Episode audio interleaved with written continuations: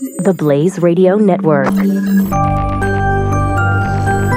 On demand. Individuals and businesses with tax problems, listen carefully. If you owe over $10,000 in back taxes or have unfiled tax returns, we can help you take back control. The IRS is the largest and most aggressive collection agency in the world, and they can seize your bank account, garnish your paycheck, close your business, and file criminal charges. Take control of your tax problems now by calling the experts at Tax Mediation Services at 800 600 8192. That's 800 600 8192. 800 600 8192.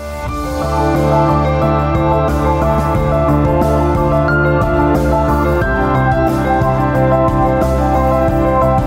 is Dr. Zuhdi Jasser. The Islamist platform is about advancing simply any entity that provides fodder and fuel for the collectivization of Muslims under one political blanket. In the United States, we don't have religious parties, so different than in Europe, where the Muslim Brotherhood does often operate publicly and most often covertly. In the United States, I don't believe that they're covert.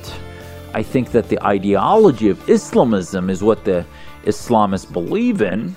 It's like saying, what's the difference between a communist or a Soviet communist? Well, I don't think they necessarily would ever recognize that they're part of the Muslim Brotherhood party. But obviously, if you had transplanted their ideas into Egypt, they would have no brainer. Many of these groups would be the Muslim Brotherhood. It's just not what they call themselves. So, this is why if you make the Muslim Brotherhood a legal or a terror group in the United States, they would just form another party and call it the American Academy of Muslim Politicians or something, and they'd still be the Muslim Brotherhood. The bottom line is is that if you look at candidates like Deedra Abboud, who's now running for the Senate as a Democratic candidate, these are part of their platforms that they generate. She's already been posting posts about the founding fathers and other things, so it's clear she's trying to clean up our act, but nobody's done an easy background check about what she's written, what are her positions have been, who she's defended.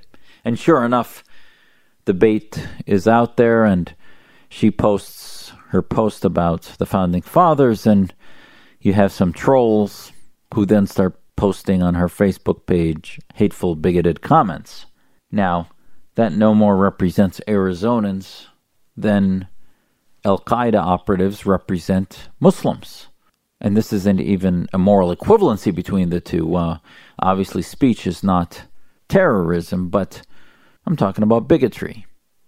So the Islamist militants, uh, yes, bottom line is is that we should not be are we really that patronizing, that condescending to Muslims that when they run for office, we don't hold them accountable to the same challenges that we do others? And sure enough, Laurie Roberts here locally in Arizona then posts a commentary in which she highlights these comments that somehow this is a byproduct of Trumpism, it's a byproduct of America's hate, etc.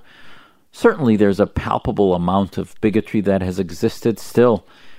But I would tell you that it does not do service, it does not do justice to these communities, to any minority community, to engage us through a collective guilt of patronization.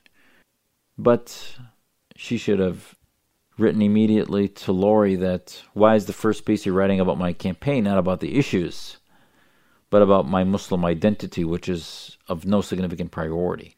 And if she is going to use that as a priority, then it should be about national security and the threat of the Islamic regimes and the global petro Islamic establishment that is fueling many of the movements that we're trying to fight. The Blaze Radio Network on demand. Reform This with Dr. Zuhdi Jasser.